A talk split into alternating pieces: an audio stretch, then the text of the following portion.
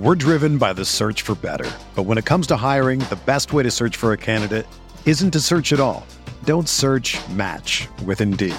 Indeed is your matching and hiring platform with over 350 million global monthly visitors, according to Indeed data, and a matching engine that helps you find quality candidates fast.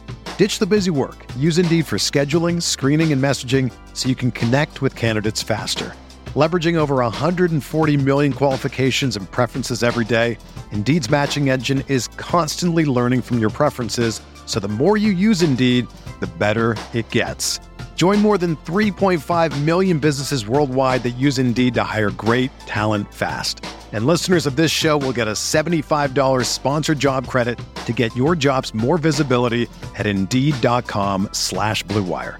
Just go to Indeed.com slash BlueWire right now and support our show by saying that you heard about Indeed on this podcast.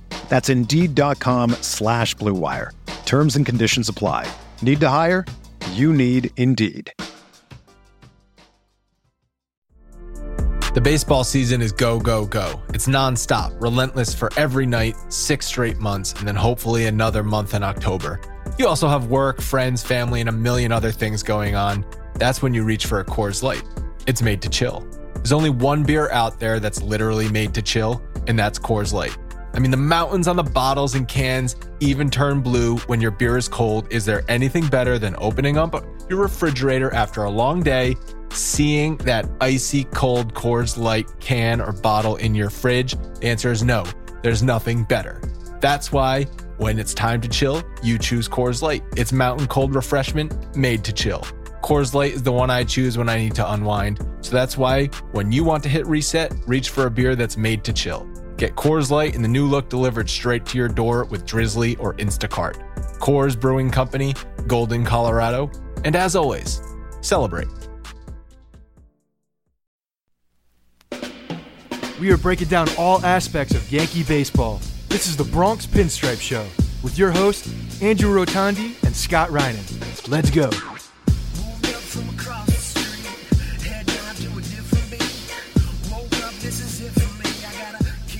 What's up, everyone? Welcome to the Bronx Pinstripe Show, episode 247. A very happy 4th of July to everybody out there.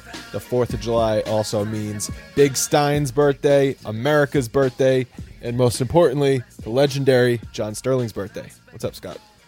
John Sterling had some nice, some nice little, uh, some daps by the Yankees. They give him a nice little watch. They give uh, uh, Michael Kay gave him a, a birthday shout out by doing the Giancarlo Nosim Parlo blah blah blah call, and they they had a nice. If you go to the uh, Yankees website, they have a uh, like a mashup of the two of them doing it together. Um, and if you're if anybody is old enough to remember, they they used to call the games together on uh, 770. Uh, yeah, those kid. were great. I thought they were really, really good together when they were in the radio together. Absolutely, I think that's that's what I grew up with. I grew up with listening to them at night when I was going to sleep on my clock radio. It feels very old. That, feels very, that feels very old fashioned to say.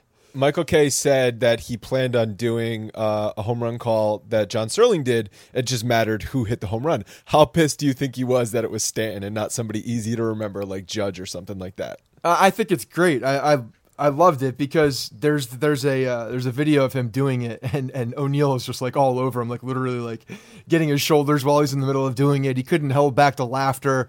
Um, so he was prepared. I give him credit for that. That he was prepared and, and he delivered the line. So it was uh, it was it was pretty funny. I think people need to realize with John Sterling that the guy just turned 80 years old and he does not miss games. He's done no. like 30 straight years of calling baseball games. It's very impressive. It is very impressive. And and when you actually see what he looks like when he does these calls, it's pretty hysterical because they had the they had a bunch of cameras on him today, and he just gets so animated and starts shaking. You know, there's a couple of gifs of him like doing it. You can see it. Um, if you look up uh, just John Sterling images, and you can see him doing the calls. But he, he, I mean, he literally like moves his whole body, his whole head shakes while he's doing the calls. It's uh, he kind of looks like a bobblehead as he's doing it. It's yeah. he gets into it. I mean, the man loves what he's doing. It's very obvious, and you you know you you can't do something that long and not love what you do for not missing a day. I mean, he's like he's the iron horse of broadcasting. He's uh, a lot of energy in those 80 year old bones. That's right. You can't see a damn thing, but but he will deliver a home run call. How was your Fourth of July? Otherwise, It was good, man. It was uh, it was it was a finally a, a nice day to relax. I think a lot of us drank some beers, ate some uh, ate some barbecue. I had a nice little pool party at a buddy's house, and uh, yeah, it was watched the game on uh, uh, just kind of casually and on the iPad, and uh, drank some beers and played in the pool. So it was a lot of fun. It was a nice day to relax. I've been at the beach all week. I'm on vacation this week, so I'm kind of losing track of days. But I bought a 24 pack of Corona at the liquor store, not realizing that I didn't buy the 12 ounce ones. I bought the seven ounce ones. Have you ever seen those? Oh yeah, it happens. I've it's happened to me before. And I was filling up the fridge and like just like reaching into the box, pulling, putting them in. And I was like, something's different here. Something is different. Then I looked down and you've got to be kidding me. Only seven ounce ones. And now I have to drink twice as many bottles. Yeah, you look like a complete degenerate when you take the when you take the recycling out. Right. That's something I'm very I'm very wary of on uh, Tuesday mornings when I have to take my recycling out. I make sure I dump my recycling bin while like closer to the garage so that people can't hear it. Hear the cling it's- cling. Yeah, it's pretty. It's pretty. it's uh, it, it kind of sells me out when I when I when I dump my recycling into the big bin. Lots of You know- lots of bottles hitting. I think I may have stumbled upon something, uh, a hidden gem here, though. I think the Corona tastes better out of the seven ounce bottles because it doesn't get watered down, doesn't get kind of gross towards the end because you're done in like three, four sips anyway. I don't know. I think you're just trying to sell yourself on it. It's Yeah, it's well, really hard. like- it's really hard to drink because you have to like hold it with finger. It's weird. Yeah, it's weird. You feel like a giant. I've got like 19 more to drink, so yeah, I am selling myself. So now you know how now he, now you know how Aaron Judge feels when he drinks a regular Corona. right, or like you know the famous picture of Andre the Giant ho- holding the beer can, and it Yeah. looks like yeah, it looks miniature, and it, yeah, that's Yeah. that's so uh, that's that's a day in the life on the beach with Aaron Judge drinking a Corona. Yes. Uh, today, on the second half of this episode, we teased it last time. We have the audio of the Pitch CC uh, celebrity softball game event. We talked to a bunch of guys, including Sabathia, Didi, Sonny Gray, uh, Carlos Beltran, and more. So we also recap the event with Dom. So that's on the second part of this episode. Stay tuned for that. And also, Scott, we want to remind people how to buy tickets for July 22nd. So July 22nd is the Sunday night Bronx Pinstripes crew event where uh, Subway Series playing the Mets Sunday Night Baseball, ESPN. Going to be a fun game again. Section 205. Uh, the tickets have been have been flying uh, out of the fan shop. That's where you get them. Go to BronxPinstripes.com and just follow the link for the fan shop um, up top, and you can get there. And it's uh, super easy. Eighty-seven dollars. Again, we're going to be doing the uh, pregame at the Bronx Brewery. You get a T-shirt, uh, a beer that comes with the ticket, and then also the game ticket. So these, uh, this is a, another one of those premium games where the ticket on the secondary market will be much more than this ticket, and in this case, you're also getting a beer with it. So this is a deal of a century. Make sure you get it; they will sell out. I promise you that. Um, we have uh, right around 300 tickets in that section. So go in uh, and get them and get your crew together. And also, we're, we're extending the same deal that we've done uh, for the majority of them. If you have, and you are the captain of a, of a group that is 10 or more, you will get your ticket for free. So just shoot us an email and uh, I'll send you a code for that. Or if you've already purchased, let me know, shoot me an email, and I'll just uh, reimburse that one ticket. And pretty good deal. Get your uh, get your friends to go, and you get to go for free. So we uh so Yankees took two out of three from Atlanta. Started off rough on Monday. We actually had a really cool stat posted in the Facebook group by Glenn Johnson. He's always posting things in there. If you guys want to join that Facebook group, it's the Bronx Pinstripe Show on Facebook. Like we say, we there's a lot of in-game chatter, uh, funny pictures, memes, all that kind of stuff going on in there. But what he posted was that the Yankees are 20 and 8 against current playoff teams. That includes the Astros, the Braves, the Phillies, the Mariners, the Indians, and the Red Sox. And they've won all of those series except one. That was the one early on at Fenway against Boston. So I think what the Yankees have been able to do, and we've said this kind of just um, each episode as they've gone, as they got into that gauntlet of the schedule and the team started to play better. But this team definitely, uh, and here is the proof, plays the best against good competition. Yeah, and that's a good thing, I think. You know, we've Well, yeah. We've we've, talked about the you know it, I, I don't like it when they when they play down to their competition, but it's such a natural thing to do. I think you kind of let your guard down when you're not playing a team that's as good, and you know for whatever reason y- your focus isn't all the way there, or you take things for granted. I think, but but the fact that they can uh, you know get into those moments and and play so well against these good teams is is truly telling, I think, to to the way that this team can be and, and where their talent can take them. And then obviously, you know, w- when the end of the season comes and they have to buckle down, especially that that last series that's going to be in uh, in Boston, which most likely will have implications. you know that's important to know that this team can uh, can get up for the big game. So um, I love it. I love that stat. It's a great stat. Well, about playing down to the competition, I think that was more of an early April thing narrative. Uh, the only time you can maybe argue is the Tampa series a couple uh, last weekend or two Yeah. weekends ago, where they got swept. But so many nutty things happened in that series that I almost give them. Uh, you chalk that up to just that's baseball, Susan. Yeah, yeah. It was like a voodoo series. It was. It was. It doesn't doesn't count. I mean, literally, weren't. That was not a real ballpark. But if uh, if they do fall into that trap of playing down to the competition, it's going to be a problem because they're gonna need to beat up on all the crummy teams like Tampa, like Baltimore, like Toronto in their division because they're gonna need to win a hell of a lot of ball games if they want to beat Boston in the division. They're gonna have to win over hundred ball games to do that. You do not want to have to play that one game wild card, and we saw it last year. You do not want to have to go on the road in the ALCS. So as you go into the season further, and and the season's starting to dwindle down, and you can and everybody starts paying attention to the standings more, and, you know where what what games uh, each team has left, and you know what they're doing in this particular week.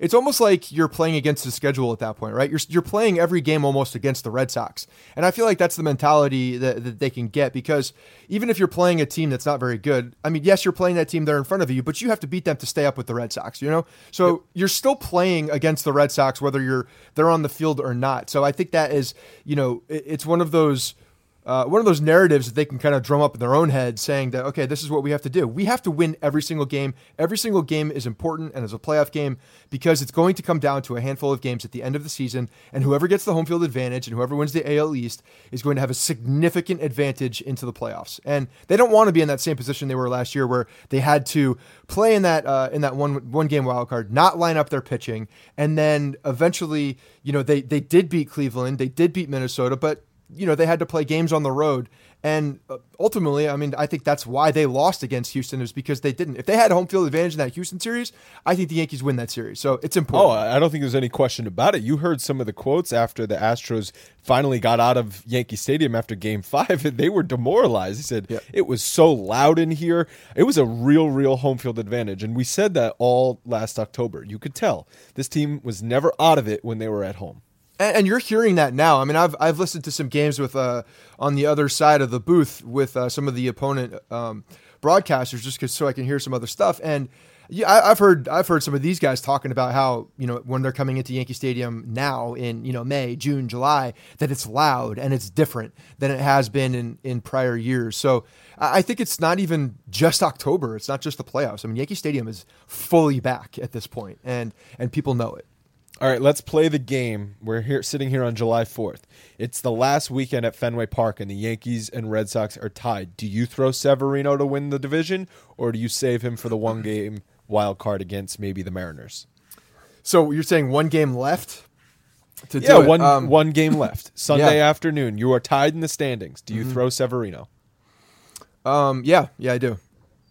Because because I think It- that because that that essentially is a one game wild card, right? I mean, you're you're it's a it, it- is a playing game. It's to win. It's that that that next game is to um to win the AL East and to get a bye, and that's that's essentially winning the wild card. I mean, that's that's that's a playoff game. Yeah, and maybe if it's uh, if it means if you win the AL East, you also win home field advantage, which could very well be. I definitely agree with you. Let's Yeah. say the Astros have some unbelievable second half and pull away and end up having the best record in, in baseball, and the Yankees and Red Sox are not in that position, and it means you're on the road in the ALCS anyway. Maybe you maybe you save Severino. I don't know. It's it's going to be something fun. I think that last weekend to pay attention to because the Red Sox are going to be in the same position with Chris Sale. Oh, no doubt about it. Yeah, they're, they're not trying to walk into anything leading off a uh, playoff series with David Price. it's just not, not, not a not a good or Porcello. I guess you could you could go Porcello too. But yeah, they're they are in a very similar position. Um, I don't know. A lot of things can happen uh, uh, from now until then. Obviously, who knows who the Yankees are getting? So there may be another option. Tanaka may have another great, you know, very good second half. Who the hell knows with Sonny Graham? I'm not even going to say anything about him. um, but you know, uh, you just don't know. But yeah, it's. I think in a situation like that, I'm going. I'm winning that game. Yeah, I, I, I think I agree with you. Let's talk about Monday. Frustrating loss. Extra inning game. Yankees had a million chances. They left 12 men on base. They were 0 for 12 with runners in scoring position. Wasted opportunities with leadoff doubles, bases loaded. There was an opportunity in the seventh inning, and then again uh, with Neil Walker pinch hitting in the eighth inning, and then there was bases loaded uh, where they absolutely did nothing. So with since June 1st, the Yankees actually rank last in Major League Baseball in team batting average with runners in scoring position, which is atrocious. But then on the flip side, a lot of people are blaming Aaron Boone for this loss because of the way he handled the bullpen. Yeah, it's it's just one of those very frustrating games when you go over 12 with runners in scoring position and you're wasting all of those opportunities, uh, and, and, then you end up losing a game that was very very winnable at, at, that. You know, you had you had enough pitching in the game to win the game, and, and all you got to do is capitalize on some opportunities. You that, go one for 12, you win the game. Right. Uh, it's frustrating. Uh, there's there's a whole bunch of, of things that I think that can be uh, that can be looked at. That Aaron, this was the first time in a long time, and of course it's right after the show that we had praising know, Aaron I Boone. I was, that too. I'm sitting here like uh, this is great.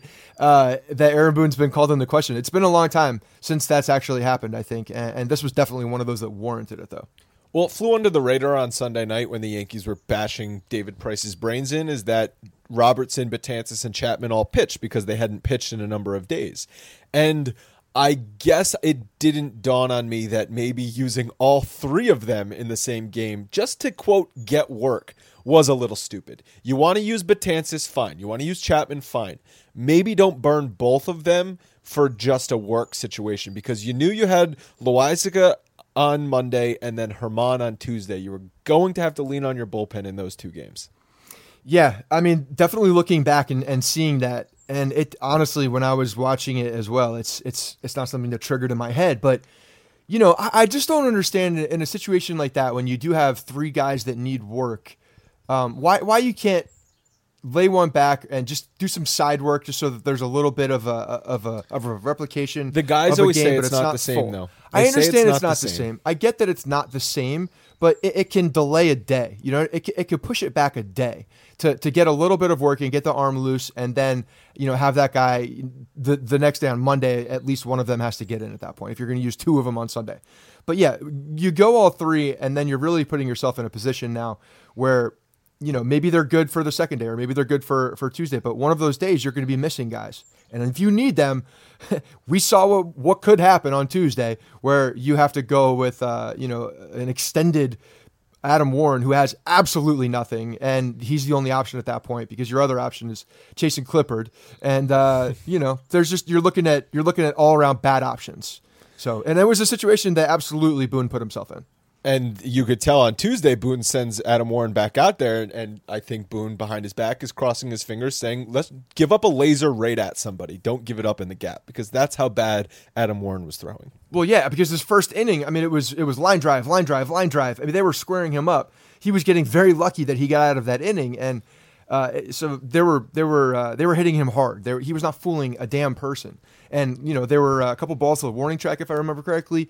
So the fact that he came out for the second inning, I'm, I'm, I'm like, come on, is this real life? I, I mean, do, we're not watching the same well, game here. Like, this guy's got nothing. When the alternative is Shreve, yeah, it's it's pick your poison. That is a Sophie's choice right there for Aaron Boone. Well, I don't know about that because you know the way that Adam Warren was going, you you could almost put some money on the fact that he's going to get hit around a little bit, and then you're bringing in Chasen Shreve with guys on base. So right. So what's what's worse? I don't know. And, and you know, to Shreve's credit, he came out of that. He came into that game and he locked it down, and he got the ball to Betances. I'm sorry, to uh, Chapman in the ninth inning, and they were able to win the game. And that was a big moment because they they very much they very well could have lost that game. Chasen Shreve came in, didn't look great honestly, but he did enough and got out of that uh, got out of that spot uh, and, and, picked up Warren.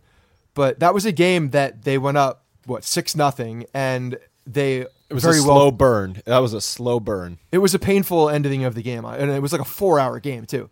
And uh, they they very easily could have lost that game after they jumped out for that offensive little little um, uh, the nice the nice six spot, but the bullpen had nothing, and Germán couldn't go deep again. So they well they also could have been up nine nothing because you get five walks in one inning five walks and you can't just get the get one big hit to blow that thing open. It's very frustrating. What do you think it is with this team with runners in scoring position? Are they trying to hit home runs? Do they are they just all slumping in those situations at the same time? Because April and May they were I think top three in baseball in batting average with runners in scoring position. So what changed between May 31st and June 1st? Yeah, I don't. That's the thing. I think there's um, it's it's impossible to to really pinpoint it. I think that the makeup of the team is a little bit different now as well. But you, one would say that it's probably better. Um, these guys are obviously not doing it's as a team, and this What is one of those by things. hold on? What do you mean by makeup? I mean, like the the first base situation is different than it is First base, now. yeah. Gleyber Torres is up. Like there's there's there are But those are all positive things you would I, think. I agree. I, I agreed for sure. Um, you know, there's there's just a, a bunch of different guys that you know maybe some of these younger guys are pressing too much and they're trying to do too much in those situations because, you know, if we're looking at Gleyber Torres' career and I'm looking five years back. Um, assuming he's fully healthy, I'm looking at this guy and I bet he's going to have good numbers. He's going to have a, a good batting average. I think he's going to hit well with runners in scoring position.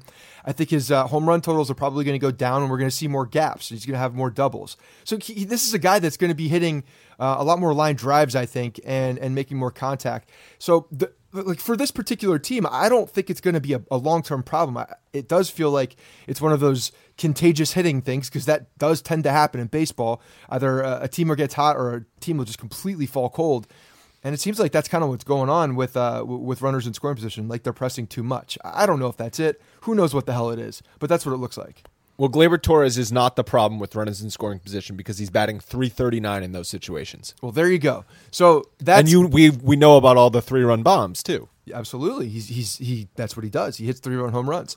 Um, but you you start add you add a guy like Gleyber Torres to the lineup. You'd think that they'd be better because that's the kind of guy that that really can balance out the lineup um, from all these home run hitters. And I'm not even calling like Aaron Judge is still one of those guys that should be no no issue hitting with runners in scoring position. He strikes out a lot, no doubt about it. But he also puts the bat on the ball a lot. I, also look at Boone there, and in the eighth inning, he pinch hits for Higashioka with Neil Walker. Why not Brandon Drury there? And then he lets Greg Bird hit in the tenth inning against a lefty with still Drury on the bench. So it's just a couple of weird moves in key situations where he saw his team something needed to be done. Some some button needed to be pressed and he didn't press the right button. And I know it's very easy for me to sit here 2 days later and criticize Boone for those decisions, but that is the that is the game you play when you're a manager in baseball. It's second it's second guessing. That's all people can do. Here's the beauty about this whole thing. The, we have not been talking about Aaron Boone a lot. And the reason why we haven't been talking about Aaron Boone a lot is because he hasn't been pissing anybody off. He hasn't really been making very many bonehead moves, it seems like. A lot of the things that he has been doing that nobody really talks about because when you do well and things happen, it's not really a story at that point. It's just you're playing baseball and they're winning. But when things are going wrong, not that they're even going wrong. We won the damn series, but when when things are going wrong in in small situations, you look at why those are going, and then you know you, you start going back to leadership. Um, but at the end of the day, these guys got to execute uh, when they're up, and and when they don't execute, it's to me it's on that guy. Like in that situation, you're you're you're you're, you're saying that okay, Drury or Walker. I mean, you know, it's a toss up at that point. It's really. It's not that big of a ah, thing. That's it's not. just I mean. Neil Walker's been so bad for so long, and now he's going to get an opportunity with Gleyber Torres on the DL. right. But Neil Walker has been so bad for so long that you you knew it was going to happen. He was going to strike out, and that's what happened. I mean, you you could say that about Drury too, because Drury's been striking out a lot since he's been up in the major leagues, and he hasn't really hit well since he's been up here either. And you know, the the flexibility, who knows why he was actually doing that? But but again, like we're nitpicking on some of these situations, whereas this team is still playing well, even though they can't score with runners in scoring position. And Greg Bird did today have a beautiful single with a runner on second that scored a run. Should we throw a parade for him? There was Yes. already parades for the Fourth of July. We can't have a parade for Greg Bird getting a hit with runners in scoring position. No, that's too. what the parade is today. It's oh, today's the Fourth of July. I thought it was for the Greg Bird single. So I think In- into Boone, the into the shift, no less. I think if Boone is looking back on Monday night and taking notes in his uh, in his version of a binder on on things to remember for next time, it's nothing to do with bunting or pinch hitting or runners in scoring position. It has everything to do with the bullpen and what he did on on Sunday night. I think that is his takeaway. Well, and I, I think that's a total experience thing, right? I mean, that's something that probably Larry. Larry Rothschild should have spoken up and said, "Hey, let's uh, let's rethink this." Maybe, maybe, or, or it's something that Boone won't make the t- same mistake twice. We've seen we've seen him evolve. yeah, oh no doubt. Oh, this is not something he'll ever do again. I guarantee that. Um, but you know, I I think in a situation like this, Lo- Rothschild should be also aware of these guys and their work, and and and you know maybe second guess uh, the move to get you know get get all of these guys some some extra work. So th- I, I'd put a little bit of that on uh, on Rothschild not stepping up. And uh, was sent down to AAA after the game. He again could not get deep into the game. What I saw out of him on Monday was the Braves not swinging at his off-speed stuff.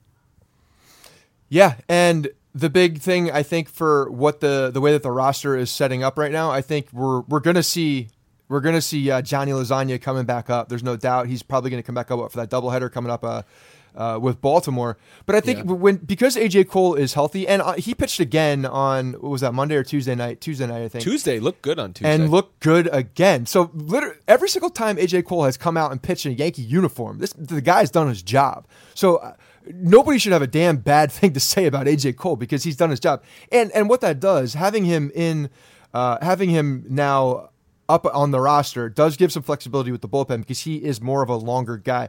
He's uh, you know he started the season as a as a starter with Washington, so he could give a little bit of length uh, in that in that bullpen. And you know with Tanaka throwing, seems like Tanaka's coming back very soon, and uh, and that's it'll line up the uh, the rotation for him to get back.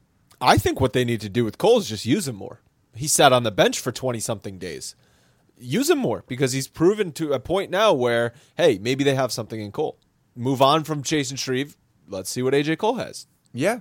I, I or or start going uh, with Warren in shorter situations, and let's let's uh, let's dub AJ Cole as that long guy who who can get length and, and do some good things out there because he's also proven that he can come in in a one inning spot and be effective. So I, I'm a, I'm you know quietly excited about AJ Cole, I guess, because he's he's definitely uh, he's one of those guys that that makes the the bullpen longer, and that's going to be big. I think that's going to be he could actually play a very crucial role down the down the stretch because if we have depending on what happens with this trade. Uh, with the trade market and, and whoever they get as a starting pitcher, the bullpen is going to be taxed most likely as you as you get down into the um, uh, you know the dog days, especially if you have some of these younger guys up there with with innings limits or whatnot you know, we have the the strength in the back of the bullpen, but we're going to need guys to go out there and and get innings. And a guy like AJ Cole could play a significant role. Hey, the innings limit might not be a problem because Lasagna couldn't get through the fourth inning, and then Yeah. Germán couldn't get through the fifth inning. So they're they're That's- just that's implementing their self-imposed innings Right. limits just on their own. Smart. Germán spotted a six-run lead and then gives up back-to-back dingers in the fifth inning. Could not get out of that fifth inning. Extremely, extremely frustrating. You could tell Boone was sitting there watching, like, come on, really? After a six-run lead, after a bullpen is totally toast from the night before, Germán, you can't just give me a couple more outs. It was that kind of look that Boone gave him. Yeah, he had to do his full walk out to the dugout for the first time in a Yankee full uniform, and uh, it was uh, a little strange seeing Boone in a full Yankee uniform again because it was the first time he's actually worn it all season, rather than not wearing the sleeves or a jacket. He actually had the top on, which uh, which was strange. So that that that walk to go and get him was. Um, was a little, a little different, but yeah, you, you could tell that he was frustrated by by uh, by Germán. It seems like Germán does does that quite often when he gets off and, and he starts you know struggling a little bit. Not not dissimilar to what Sonny Gray does. Uh, it, it almost like it gets in his head and he just starts throwing meatballs. It loses. It, it's the shift from good Germán to bad Germán Yeah. is instant and drastic. It is kind of scary. It is. It's a it's a cliff because he did fall off a cliff. They were they were barreling him up after that after that home run and and it, there, it didn't look like there was an end. Right. Let's talk about Aaron Hicks, probably the third best center fielder in Major League Baseball this season. Which a month and a half ago, people were hashtag DFAing Aaron Hicks on Twitter. I don't know, man. Trout's Trout's had a pretty bad uh, last 14 games. I think batting uh, under, but been been struggling. Uh, You And could, still- you could say Aaron Hicks over the last, uh, however long that stretch of Mount, Mike Trout's struggles are, is the best center fielder in Major League Baseball. Well, it, uh, with with the two week stretch of Mike Trout struggling, he still has like a quadruple WAR lead on every other center fielder in baseball. But Hicks ranks fourth in Major League Baseball with a Fangraphs WAR of two point five, and third is Benintendi, who does not really play center field Yeah. as a, on a full time basis. So I do rank Hicks third. Since June first, 110 plate appearances, a 1,056 OPS, 10 homers, which I think leads the Yankees since June 1st, ranks third in Major League Baseball in that time with slugging of 684. He is turning into what Brian Cashman sold us more glimpses of Aaron Hicks. This time it's a little bit more sustained, which is good. And he's hitting from the right side over a thousand OPS this season against lefties. Well, I'm a little confused because I talked about this with Chad Jennings when he was on the show a couple what, last week. Uh, Brian Cashman was selling us Jackie Bradley Jr. and That's now, not a good thing. I, I know, and now Aaron Hicks, maybe Jackie Bradley Jr. is becoming like Aaron Hicks. It's like, you know, wh- where are we with this one? But it's a paradox. It just Yeah. goes round and round. Whoever's whoever's the good one at the time, the other one is becoming is going to turn into them one day. And this will go on until they're 40 years old, not a baseball. well, yeah, but after that, a baseball, he's going to dominate him on the on the links. Thank you, uh, A Rod, again for that. Wait, hold that- on. Aaron Great, Hicks great golfs? golfer, scratch golfer, No. scratch golfer. Better than John Smoltz, who I Oh. think shot like a plus 90 in the senior tour. I, did he? he? I know he made the He- senior. you know, he qualified the for the I U.S. saw that. Senior Open. Yeah, and I think he shot shot like a plus 14 on his first day. Oh, good for him. Yes, Aaron Hicks would win. Uh, Eric, great golfer. Thank you, Arod. Um, unbelievable information coming from Arod. Same information every time. Okay, so um, Aaron Hicks has been phenomenal. Like really, really good. We we started talking about him on the last episode a little bit, but I mean, you look at what he's done in different spots. He's hit in the the leadoff spot. He's hit in the four spot. He's hit down in the order. Uh, he was in the three spot. So he's been all over the place, and he's showing that he can be productive.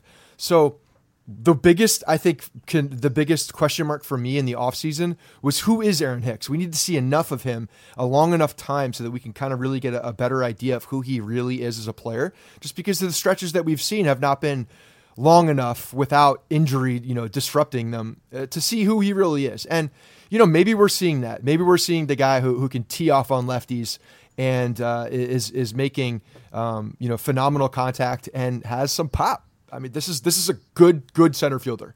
Are you sold on Hicks? Is this the real Aaron Hicks?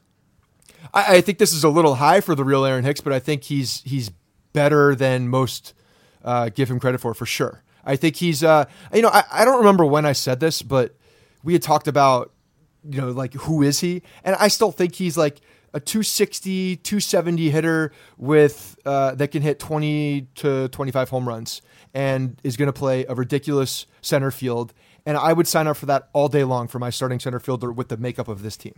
The problem is that we just haven't seen consistency out, of Aaron Hicks. And if he's going to have these months where he's the best center fielder in baseball, but then go out and, and look like he's absolutely lost at the plate for six weeks, it's a problem. And it's very frustrating to watch. Well, I think one of the big reasons why we're seeing that too, or why we've seen that in the past, is because of the injury reasons. I mean, That's his- another thing with his Hicks oblique was a problem, and it has been a problem. time- Yeah. At any time he could go land back on the DL. but but he's proving right now, knocking on wood, that he has uh, you know he's he's been for a, a good stretch healthy, and you know maybe all that stuff is behind him. So we'll see. We'll just got to keep going, and and hopefully uh, he can uh, continue to stay on the field, and we can and we can see what he really is because.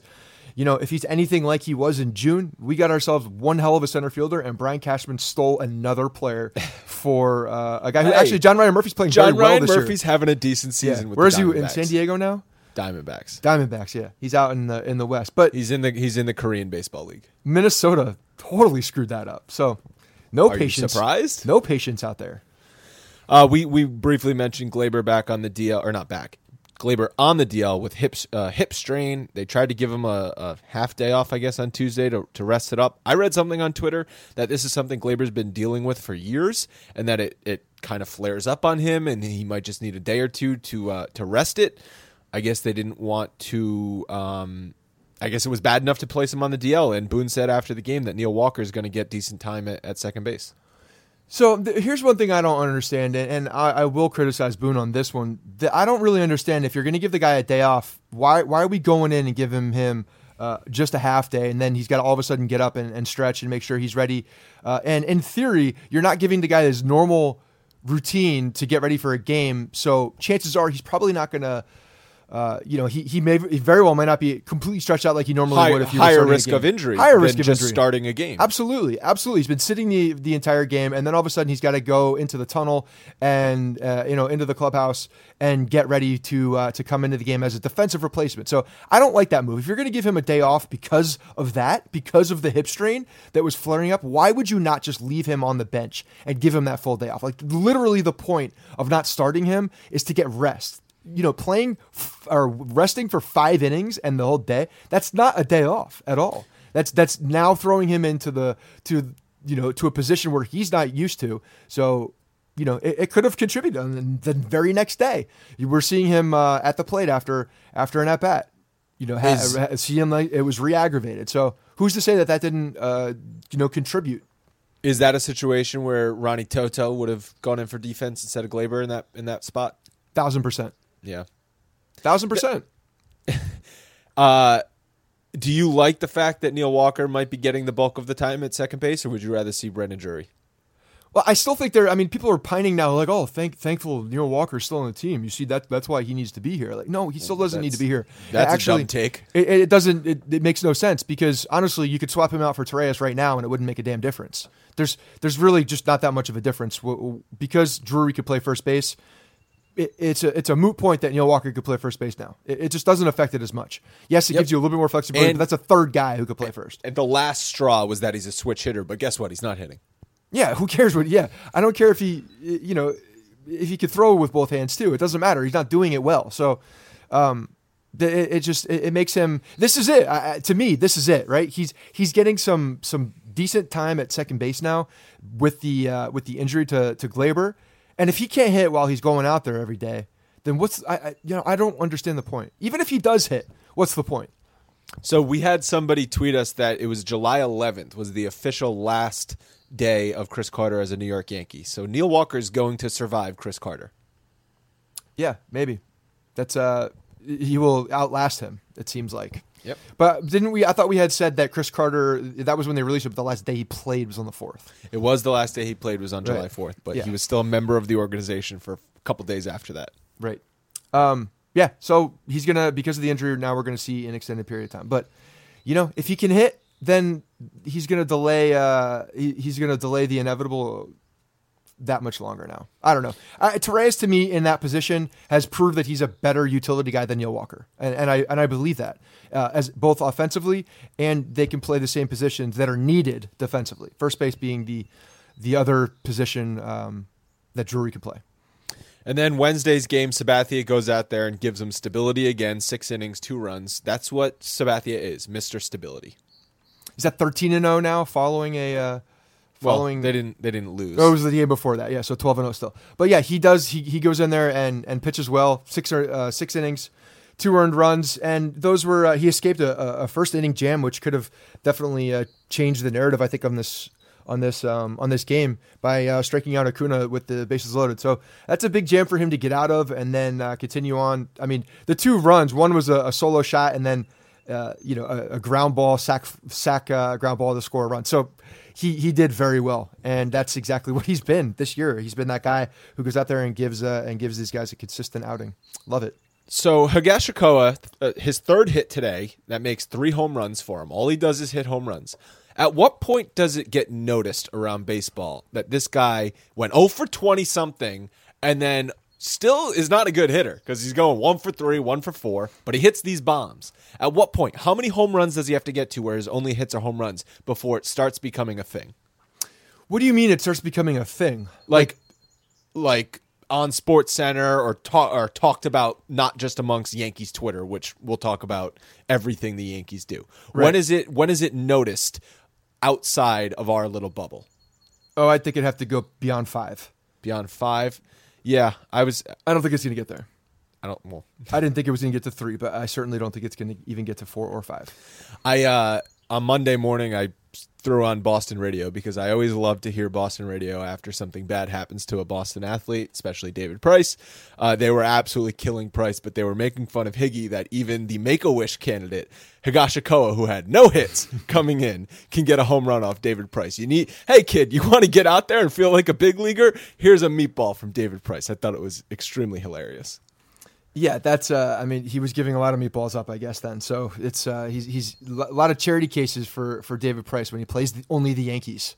Yep. It's uh, it's it's it's very uh, very convenient that he's and he was using the uh, the the excuse that he was tipping pitches, and then we have Braves uh, beat reporters after this series saying that Yankee Stadium is a joke. They're just giving up joke home runs, the short porch and right field. It's the only So- reason the Braves were in a game is because of the right porch, the, the, the, the porch in right field. It's the only reason any of that No. were, were even remotely uh, close. I mean, you know, Markakis' home run doesn't go out any any other place. Acuna's home run doesn't go out. Like they're not in these games. They're not winning these games unless the short porch is there. So Didn't you know that when the Yankees are batting, the fence comes in 25 feet? Didn't you No, know this guy? It's utterly ridiculous. So I was at a barbecue today, and uh, there's a couple guys that are, are Braves fans too, and they tried to come at me with this, and I destroyed them. I I, I, I destroyed their lives, and I'm like, "What- don't start this with me right now. You- You're gonna lose. Uh, so it was. Uh, this is this is the second time in one day that I've had to to uh, defend Yankee Stadium to, about from the Braves. Go oh, it's not about defending Yankee Stadium. It's just the No, fact that both teams are hitting in the same park. So shut it's the, hell fact up. that people are dumb and don't realize that both teams play there. Right. Uh, but you know what? That's great. Like I really don't care what they say. The fact is, the Yankees have have uh, a home field advantage, and every single park has some kind of little wrinkle that the the, the team knows how to do and exploit better than the other team when they're visiting. And I kind of think that's how it should be. There are certain. I mean, how do you think uh, Altuve has home runs? He just hits the ball up in the air to left field. It doesn't matter. It goes out because he just gets the ball up and it goes out. So there's a reason why they're more dangerous at home as well because they have you know tailored certain at bats and they know how to do things so that they can exploit that left field, that that short left field. Same with Boston. So you know, it's uh, it's just one of those things that people will just complain because if they lose, they complain. If they win, they act like it wasn't part of it. Having said all that, Stanton's home run on Tuesday in the eighth inning was a joke. Fine. Yeah. it, it was uh, it, the one that he hit today was was uh, was a Not a joke. missile. Was not a joke. It was a missile. You know, it just didn't. It, it wasn't high, but he hit it. He smacked it. But And the thing is with field. Stanton, the only you know you could say it's a joke that that ball went out on Tuesday night, but only Stanton and Aaron Judge get that ball out. Everybody else, it's a fly ball to the warning track. Well, let, us talk about this. So let's go take this a little bit further because today also I think um, Judge also had a home run that was a very much a Yankee Stadium home run, but not many guys can do what he did today because he he when he hit that home run, what was it, the eighth inning or seventh inning? He hit that home run, and I mean that's that's an out. That's a that's a uh, a foul ball probably. That's a, a ball that most guys won't even make contact with. But now the Judge has so much time in the strike zone and that plane is so flat and he's making so much contact, and this is to his credit for changing his swing, he knows that all he has to do is touch bat to ball and good things will happen. He mishit that ball so badly and it still went out of the ballpark. And that's the beauty of Aaron Judge. And you know what that is? That is a an adjustment by a major league player knowing where he plays a lot of his games and he says if I can make contact on this ball out and away, just contact it's going to do damage. And that's exactly what happened today. So, you know what? They, people can can talk about Yankee Stadium being a, a short report, right porch and that being a joke, whatever. You know what these guys are doing? They're making adjustments to take advantage of it. And I think it's a great thing. I'm just picturing like in Happy Gilmore when his golf coach is saying, "Just tap it, give the old taparoo, just tap it in." Hey, Aaron Judge, Giancarlo Stanton, just make contact because you're big enough and you're strong enough that the ball is going to leave the ballpark anyway. I mean, it's true. And I think Stanton's trying is starting to, you know, make his adjustments. Obviously, he's been he's been on fire lately. I mean, he's been hitting the ball very well and he's been hitting a lot more line drives. We're starting to see these balls that are just scorched. I mean, the one today, uh, Markakis didn't even move. I mean, not even not even a step. He just, you know, he realized that thing was out as soon as it made contact. Probably because it was loud, and two because the ball came at him so damn fast. But when you're what you're doing, what you're seeing now is, I think, you know, he's using all all fields, and he's doing it a lot better. He's making more contact, and he's realizing when I make contact in Yankee Stadium, maybe this is part of these conversations that he and Judge are having. All you gotta do is make contact. When you're big and strong like we are, it's gonna go out. So you know, I, I, I love seeing it. I love seeing both of those guys use right field because a lot of power guys do not use the opposite side. Very true. We'll end on that note. Uh, like I said, coming up is the audio and the recap of the Sabathia charity softball game. It was um, a lot of fun, so stay tuned for that. Scott, any last words? Just a happy Fourth to everybody. Hope you're uh, having or hope you had a good time. Hope everybody was safe. And uh, yeah, happy birthday to the boss. 88 years old would have been today on July 4th. And hopefully, you're not listening to this in the office on Thursday and you have the day off. I'm as free as Andy Dufresne was standing in the rain after escaping Shawshank coming out the drain. And these days you ain't holding me back. I'm flowing these raps. The pain it ain't a thing when the music in my brain I maintain. Last week, Dom and I attended the PitCCh In Foundation. It's CC Sabathia's foundation. He had a, a celebrity softball game at Yankee Stadium on Thursday. They raised a million bucks, which is awesome. The foundation showcases three signature programs to help provide young people with the tools to be successful in school and on the field All Star Baseball Clinic, Youth Backpack Program, and Field Renovations. Dom, what's going on? What's up? How we doing? That was uh, that was a lot of fun that we had last Thursday at Yankee Stadium. It was a nice little uh, treat that you got because Scott couldn't make it. Yeah, I was more than happy to fill in. It was a hell of an event for a hell of a good cause, and we got to meet and talk to uh, bunch of cool people there for sure.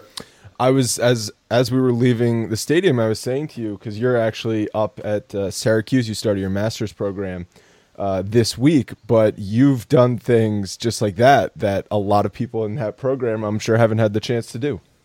Yeah, I, I guess I kind of have the edge in that regard. Not a bad thing. What was uh it's always interesting like when cuz I we did something with Steiner Sports a couple years ago for the 96 Yankees. So Pettitte was there, Tino, Doc Gooden, um Cecil Fielder. And I remember being in that room. That was like the first time I had been up close and personal with a lot of those those guys I looked up to as a kid, followed as a kid, and it's kind of surreal. Was is I still felt that as I was there standing next to CC Sabathia and Jorge Posada and some of these guys. What about you? Yeah, that was my first time like ever interviewing somebody like that in a formal setting. So I was a little starstruck at first. Actually, before we did any Yankee player interviews, I'm a huge Giants fan, and Tiki Barber was talking to the guy next to us, and I see him there, and I'm like, oh my god, that's Tiki Barber. Like he's my childhood hero, running back for the New York Giants, like stud. Why did you retire so early? I wanted to ask him a question, and you were like, go ask him a question, and I was just like I have nothing prepared, dude. I can't do this right now. Holy shit. I'm glad you brought that up because I was definitely going to give you crap for that. Yeah, I had to get out in front of that one. that was um I understand you're you weren't prepared to interview Tiki Barber. You were pre- prepared to interview Sabathia, Didi, and some other guys, some baseball guys, but not a football guy. I still think you should have taken the opportunity, even if you just pulled the Chris Farley and just said, "Tiki, you are awesome." It would it would have been worth it. Yeah. that would have been funny. So now that you have had a week to think about it, what kind of question would you have asked him? Um, you know, I would just ask him probably actually a concussion related question about football because he was one of the guys that actually retired really, really early. I think he was, I don't even know if he was 30. I, I think he was 30 or 31 maybe when he retired, but he's a younger guy. So I would ask him, uh, you know, about where the game is trending in that regard. I think the average age for NFL running back, average career length, I should say, for uh, the average NFL running back is only like four years. So um, I would probably ask him a question about that, and then I also would probably ask him a question about uh, Saquon Barkley, who we also saw there at the event. He is a truck. Um, so as a Giants fan, that's that's probably the question I would have I would have asked. That's a pretty good question. Was Tiki on that 07 team, the Giants team? I forget. He wasn't. He wasn't. He had retired, I think, a year or two prior to that. That sucks. I've always thought about that, and like I think about Don Mattingly, and Mattingly retired for other reasons. He had a lot of back injuries, but to be the team's go-to guy like Mattingly was for the Yankees and um, Tiki was for the Giants, and then to have them win a championship right after you leave, that's got to just eat at you. Yeah, and it's Jeremy Shockey got a ring.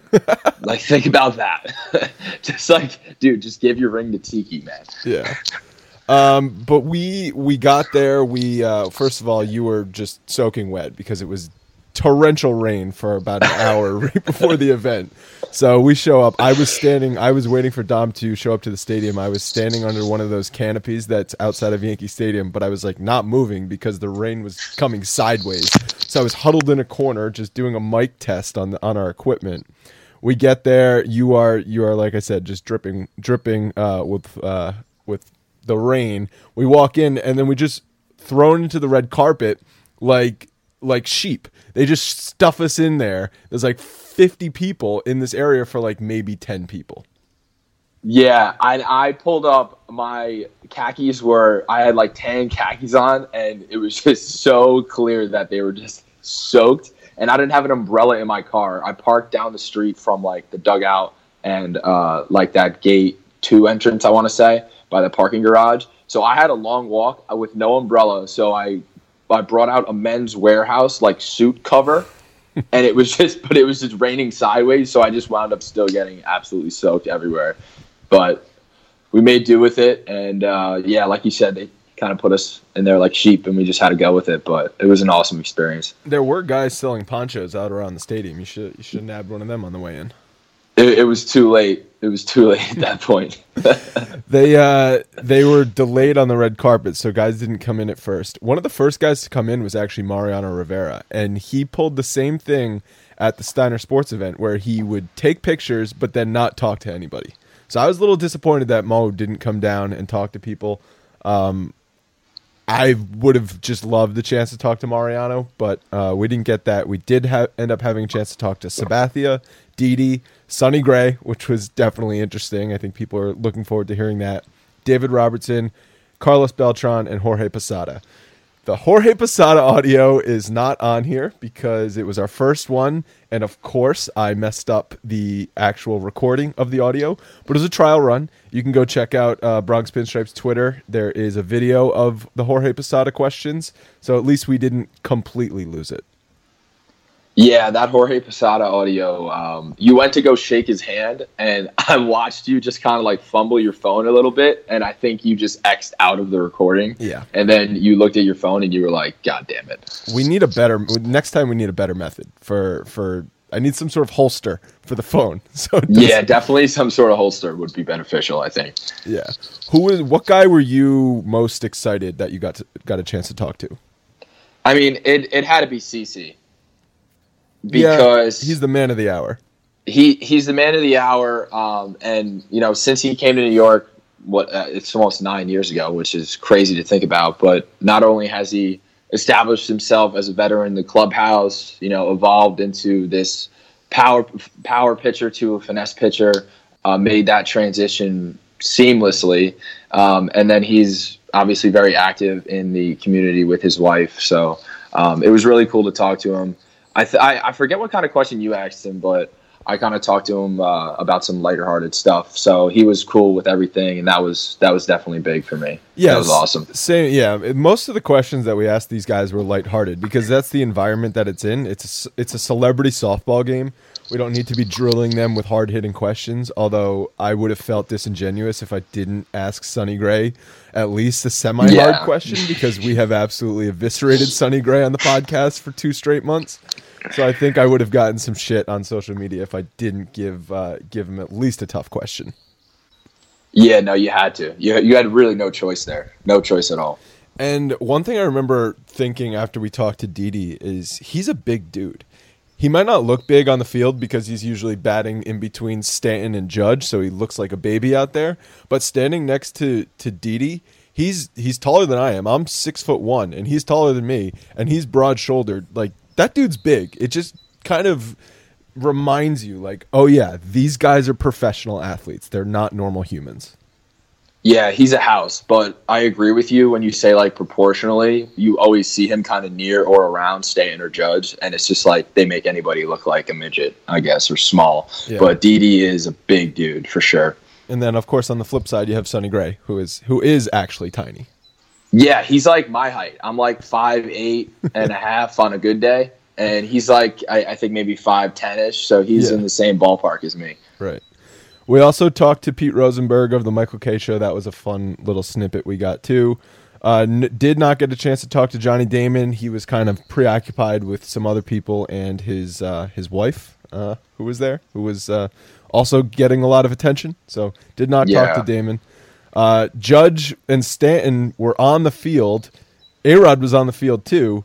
Uh, they didn't do the red carpet though. I, I would have uh, thought it was hilarious if A Rod rolled through the, the red carpet with J Lo. Yeah, I think they're too A list. Like they just showed up the whole red carpet. They were like, nah. And we were all like, "Where's A Rod?" And then actually, we were sitting in the press box, and I think they announced his name for him to like go out on the line, and then he didn't come out. And then I think five minutes later, they were like, "Oh, A Rod's here with J Lo," and then they put the camera on them in the dugout, and we were like, "Oh." And uh, yeah, well, J Lo is a list, and then that makes a A Rod a list by association, I guess. Yes, I agree. because A Rod on his own is probably not a list. He's not. I don't think so. A Rod Corp doesn't make the A list. And then uh, one of the funnier things during the game, you pointed this out. You got a little video on uh, Snapchat for this. Is everyone got like a casual applause when they were introduced, except Jen Selter, who there was just there was just crickets. It was so Yeah. good. I, I was just taking a Snapchat of like just the whole thing, just a video, and Jen Selter happened to be walking up, and the PA guy was like, "And now batting, Jen Selter. How about a hand, everybody?" And then it just dead. You either you either didn't know who she was, or you knew who she was, and you're like, I am not cheering for her. Very Yeah. funny. It was fun being up in the press box. Sabathia's team won four to one. If you care about that information, it was a, a loosely regulated softball game. I think there was uh, an argument after three pitches at, at home plate about balls and strikes. So classic pace of play issues. Um, but go check out some of the other tweets that we were putting out from Bronx Pinstripes and the Instagram uh, pictures and Instagram stories. Obviously, can't go back and check that out, but a lot of the stuff is still on Twitter. Videos and images from that. It was a lot of fun. Um, and we're going to get into all the audio clips coming up in a minute. Dom, uh, any other thoughts on the event? That's it. It was a great time for a great cause, like I said before, and uh, enjoy the interviews. Awesome. And we're looking forward to doing the next one of these types of things. Enjoy the interviews, guys. It ain't hard to tell.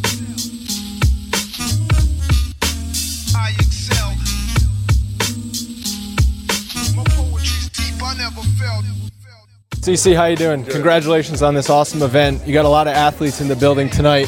Who's the one guy you'd pick to make a transition to the baseball field? Oh wow! Uh, I keep saying that, but the T Mac played. You know, he played. He pitched. And, That's cheating. Yeah, yeah, right. Oh, he threw gas. He, yeah, he could. He could throw. So uh, we'll have to wait to see how, how his swing goes. I think Action Bronson. I'm looking at my man right now. I know he's a big baseball fan. He loves to hit stuff. So we'll have to wait and see how that turned out. So I know all the players got custom Jordan cleats. I've always been wondering, what's your favorite Jordan model? Is it those nines or what is it for you? Mine are the 11s. That's why. That's why I chose to give everybody 11s. Uh, I like the Concords. Just you know, straight classic 11s. All right, CC, thank you. Good luck against the Sox tomorrow night. Strike out everybody you face. Thanks. Thanks, man. These podcast here with um, David Robertson. It seems like when you got traded back to the Yankees, it was just uh, a really happy moment for you. Can you speak about the last year of your life? Uh, I mean, it was definitely a lot of a lot of fun coming coming back here. Um, you know, uh, being traded is tough. I just had a baby uh, 14 days before I got traded, so um, you know, went a long time without seeing my family. But coming back over here was, was good because it, at least coming back into this environment, I knew everyone here. I knew a lot of the staff, I knew a lot of the players, and I knew what role I'd be put in. And, and uh, you know, you couldn't ask for a better situation for me to come into to a team that was that was willing to go for it. I'm assuming you're aware of your nickname Houdini, right? Yeah, I mean, I've heard it a few times. I managed to get myself in enough trouble to Yeah, I- get, get a terrible. I was gonna say, at what point in your career did you start to realize, like, I'm always in jams, but I'm seeming to get get out of them a lot? Yeah, I, I mean, I feel like that started in like in college, high school maybe too. I don't know. I feel like there's always runners all over the bases whenever I'm pitching. What What do you think it makes uh, about your game versus other pitchers that struggle in those situations? What do you try and do in those moments? I try to win. I don't like to lose. I just try to get the next guy out. Uh, try to keep the run from scoring. You know, make them make make guys put balls in play when I have to, and go for the strikeouts when I can. Hey, Didi, get a second? So um, we're a fan website, and we give a T-shirt away every time you hit a home run. So you're kind of putting us out of business this year. I was wondering, uh, can I get some contact info to get maybe some retribution for that? I mean, you can contact anybody you want. The shirt is actually Sir Clutch. That's what we've nicknamed you. How do you how do you um, prepare yourself for the moments like in October last year against Corey Kluber? How do I prepare myself? I mean, just watching videos and see what he's trying to do to you and see if you can find a pattern or something like that. I think that's what uh, everybody does every day, but you know, you're not going to be successful every day when you play the game. So you know to go out there and get like big hits or something, but whenever it happens, it happens. You know, take times and then uh, just let the game finish, and then you can celebrate. So we know Judge is the clubhouse DJ. I was wondering if you approve of his DJing skills and what some of your music tastes are. You know, we got new Drake coming out tomorrow. I don't know if you're hyped up about that. Uh, not yet. Probably got to wait to listen to see how good it's going to be. But uh, I mean, Judge plays from new school to old school, mid school. He plays everything. So everybody's happy in the clubhouse. Hey, Sonny, can we get a question? All right, Andrew with uh, Bronx Pinstripes for a Yankees podcast. So you've been in New York now for about a year. What would you say your favorite thing is about playing for the Yankees? Uh, showing up to the park every day and expecting to win. That, I- like I said, sometimes we talk about when we lose, like that, that, that feels weird, but it, it's, it's true. Uh, every day we show up, we expect to win, and, and that's that's a it makes you want to come to the ballpark every day. Yeah, I mean, you, you guys haven't lost much this year. You've had some ups and downs on the mounds. How, how have you been dealing with that in your first full season with the Yanks? I mean, I'm, I feel like I'm dealing with it fine. It's not, uh, you know, things things don't get better unless you uh, you go out and work on it and, and continue to put the effort in and try to get it better. Um, you know, I, I don't think I'm going to change who I am if I go through a little bit of a struggle, but it'll, uh, you know, I'll just keep putting in the work and, and you know, and, and, and keep tr- trying to turn this thing around. How's your underhand motion? You're going to get out there on the mound today in the softball game? Maybe strike CC out? I wish. I don't think they're going to They're let us. gonna let I don't think they're going to let us, especially with it being a little wet. I don't. I don't think. We're, I don't think we're getting much uh, much action in this game. All right, appreciate it, Sonny. Thanks. Man, thank you.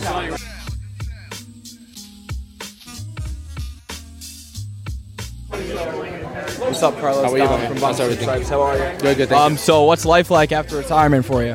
It's great. Uh, I'm home, uh, spending time with the family, being around the kids every single day, uh, planning some trips with the family, uh, and enjoying. I'm going to enjoy the summer for the first time in 23 years. So I don't know how the summer feels in Puerto Rico, so I'm looking forward to being Puerto Rico with my family and also being able to, you know, to be involved with the situation that happened in the island.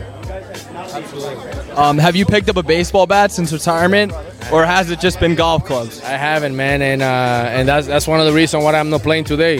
Uh, I haven't picked up a bat, I haven't picked up a ball or a glove, so I'm just gonna come here, support CC, and uh, being around the guys. Um, some talk about potential managerial career for you. Do you see that in the near future, or are you staying away from the game? Well, right now uh, I'm enjoying the family. Like I said, I want to be away from the game for a little bit and get the opportunity to miss the game. There's no doubt that you can count anything out. Uh, maybe one or two years from now, uh, I don't know. I don't know what, what might happen to Carlos Beltran, but uh, but there, there is uh, there's no doubt that I love the game. There's no doubt that I love to be around the guys, and I love to share information with them. Pete, you got a second? Hi, Andrew Rotondi with Bronx Pinstripes for a Yankees podcast. Nice. Uh, yeah, I'm asking a couple I'm gonna talk shit about Michael Kay. I'll do it right I now. was- that's that was my first question actually. All right, we're here with Pete Rosenberg of the Michael Kay Show, and you just said you're going to talk shit about Michael Kay. So back that up. no, honestly, I have nothing bad to say about the K-Star. I always wish I did because he loves to talk trash about me on the show, but the fact is, he's the best. And I've really grown to enjoy him as a broadcaster now that I've been watching the Yankees a lot more. Um, I really enjoy him in both. I, I, I hate to say that, but he's pretty fantastic. So you're dressed like I used to dress when I went to the dining hall in college. I appreciate that. Best on the red carpet here. Is this what you're going to be playing the game in? No, I have a jersey. I was wearing the whole thing already on YES earlier for the show, and then they're like, "You have to go on the red carpet. You shouldn't wear the jersey." So I am dressed straight up. Yeah, this is definitely dining hall style. Cool gray 11 cleats. Are you going to sport them? Shout out to CC Sabathia. We all got the cool gray 11 Jordan Oh, cleats. damn. Yeah. CC's the man. Yeah, CC is the man, dude. Ever since I got here, he's been like, it's really been the only Yankee I've had like a long running relationship with, and he's just the best dude. And I love Ryan Ruocco. I love and their podcast. So CC's the man. Yeah, I mean, he came over in 09 and he was brought over to be the ace, but he's kind of turned into like the dad of the clubhouse, is what I've said, what I say on the podcast. And I feel like he has forever made himself uh, a Yankees legend with what he's done the last 10 years. Oh, I couldn't agree with you more. He has become sort of Papa Bear of this team. And then with 09, if he gets, if they can get a ring this year, he really etches himself into special space. I mean, especially given the last two years, you started to think after everything that happened a few years ago, we were getting towards the end. And this run that he's had at the end, I think, has really upped his status as an all-time Yankee. Hey guys, thanks for listening to the Bronx Pinstripe Show. Make sure you find us on iTunes and subscribe so you can get all new episodes directly onto your phone. If you do like the show, we'd love for you to take a minute and give us a five star rating and review in iTunes.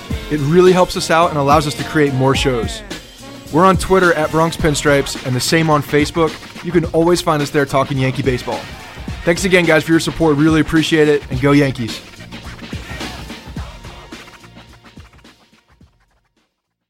Everyone is talking about magnesium. It's all you hear about. But why? What do we know about magnesium?